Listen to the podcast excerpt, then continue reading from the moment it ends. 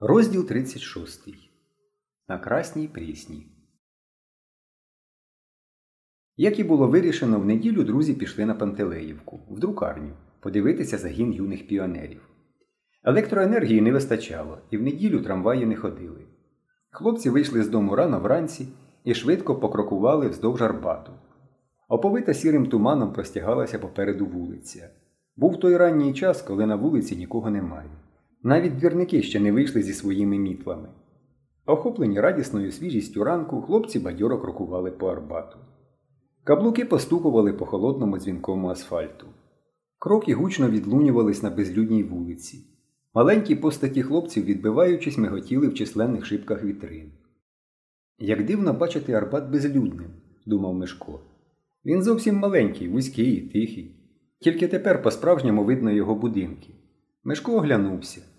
Он кіно карнавал. А ось будинок, де жив Олександр Сергійович Пушкін.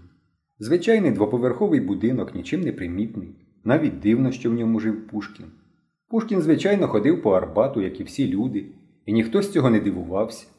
А якби з'явився тепер Пушкін на Арбаті, от то метушня щинилася б. Вся б Москва збіглася.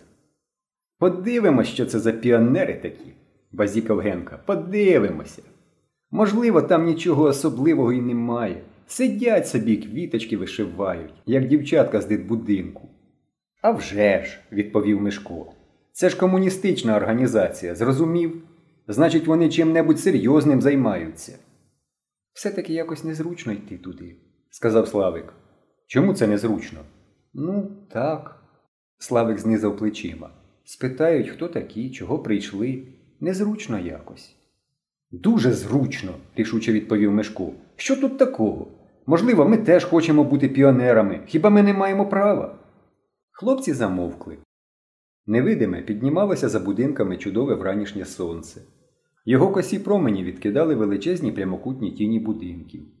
Тіні ці рухалися, скорочуючись і наближаючись до одного боку вулиці. В той час як другий заливався яскравим сліпучим світлом. Вулиця оживала.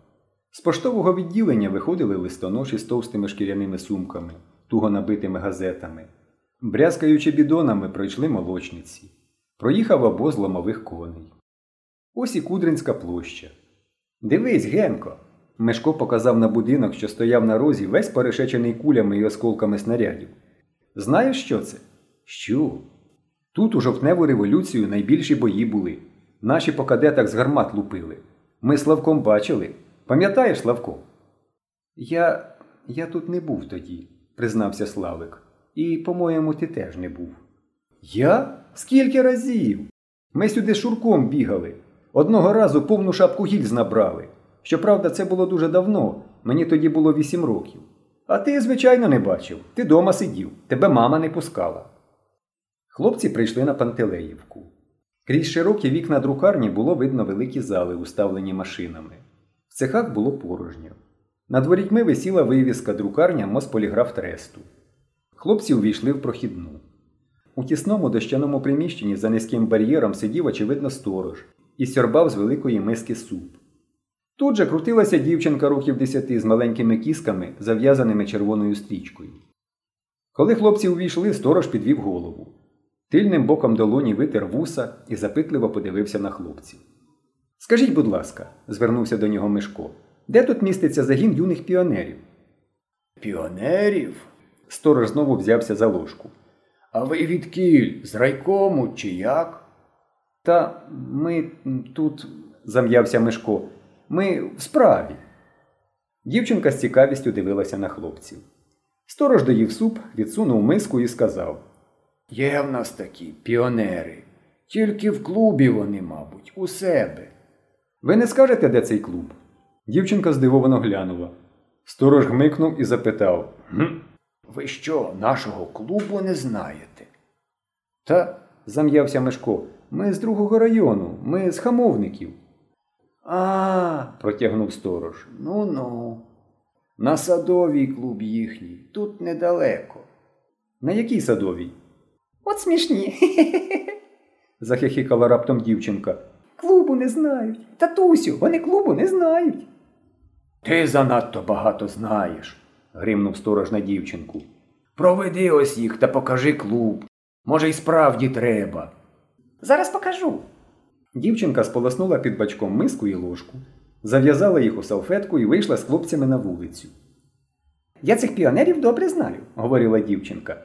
Наш Васько там найголовніший, він на барабані грає. Мешко насмішкувато подивився на неї, але промовчав. Що сваритися з такою малечею? У них і труба є, продовжувала торохтіти дівчинка.